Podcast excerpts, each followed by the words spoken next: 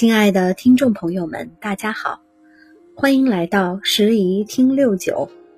今天由北京市海淀区非物质文化遗产传承人赵文岳老师为大家讲述曹雪芹传说第6篇，曹雪芹看病不收钱。曹雪芹看病不收钱。曹雪芹在香山住的时候，可没少给大家做好事。他这人呀，又是个百事通，什么都好，什么都学，什么都会，热心肠，愿意打抱不平，扶危济困，在老百姓心中口碑是特别的好。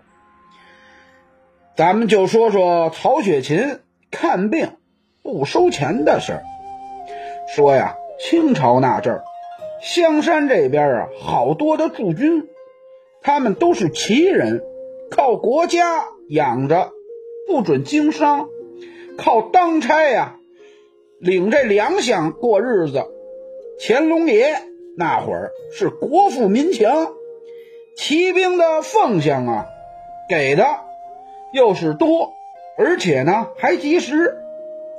这些呀，齐老爷们好享受啊，手脚也大了，于是乎啊，齐营周边做买卖的可都发了。市面上啊，全是好东西，物价也跟着是蹭蹭的涨，这可苦了一般的老百姓，他们又没啥收入，这郎中啊，瞧病诊金是贵的呀，太离谱，好多人有病都不敢瞧，小病拖成了大病。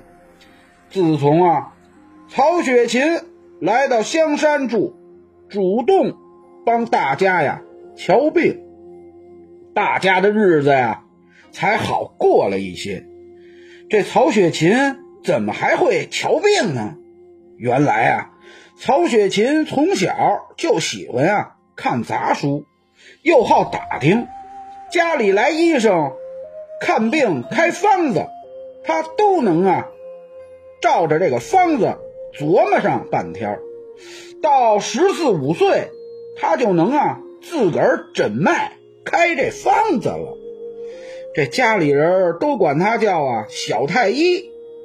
搬到香山后，曹雪芹经常走街串巷，爬山涉水，时间长了就跟啊这边的人啊熟了。有一天他到镶白旗找朋友，路过四王府，看到一个老头坐在路边，捧着肚子，疼的呀是哼哼唧唧的。这曹雪芹啊心里啊不落忍啊，走过去拿起老头的这左手号了号脉，又跟这老人啊寒暄了几句，知道老人啊得了肝气病。曹雪芹在路边啊摊上借了笔墨纸砚，开了个方子让老人啊拿去抓药。这老头接过方子，给曹雪芹做了个揖，谢了谢，转身就离去了。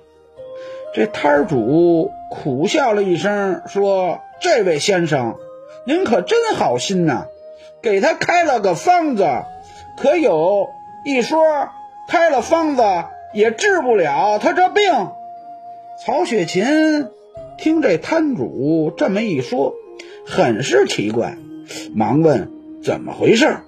这摊主道啊：“您啊可不知道，刚才这位姓刘，老两口一辈子也没生过，是一男半女，去年呀，这老伴又得病死了。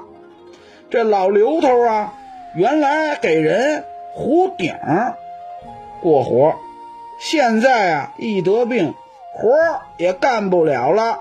这年头啊，什么都贵，他上哪儿啊找钱抓药去呀？”听了这话，曹雪芹这心里就存了事儿喽，这一天呀都不痛快。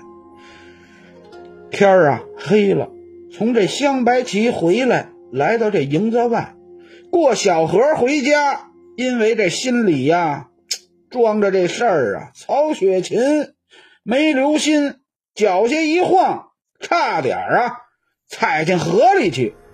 结果啊突然发现这溪水里飘着不少的水芹菜，他知道这种水芹啊能够治肝气，于是挽起袖子，摞起这裤腿儿，到这水里啊拽了一些带回了家去。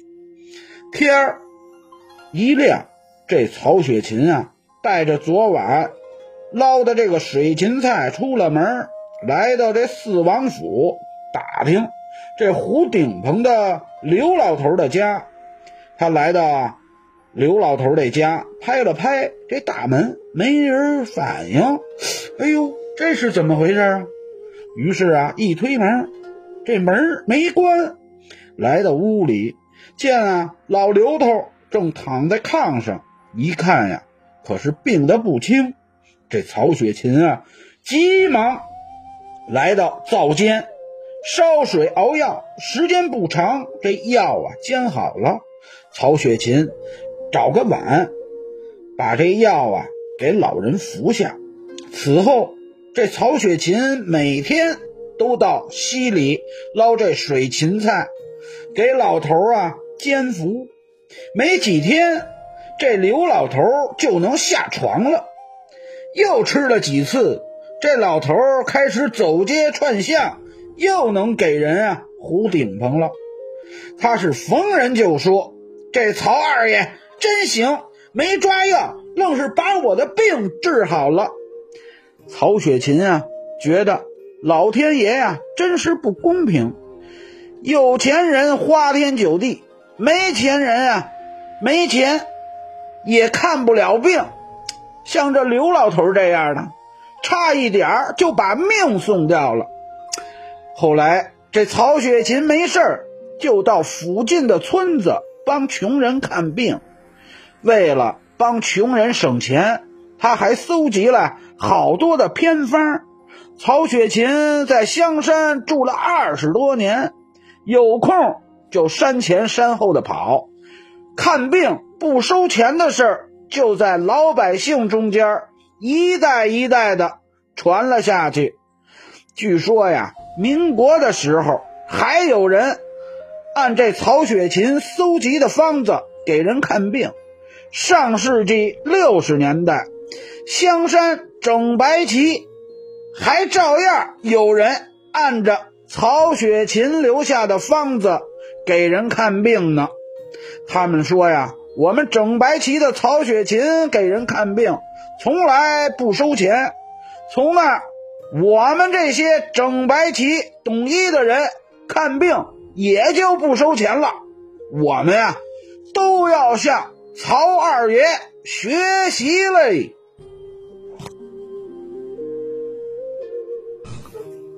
感谢大家的收听，咱们下次见。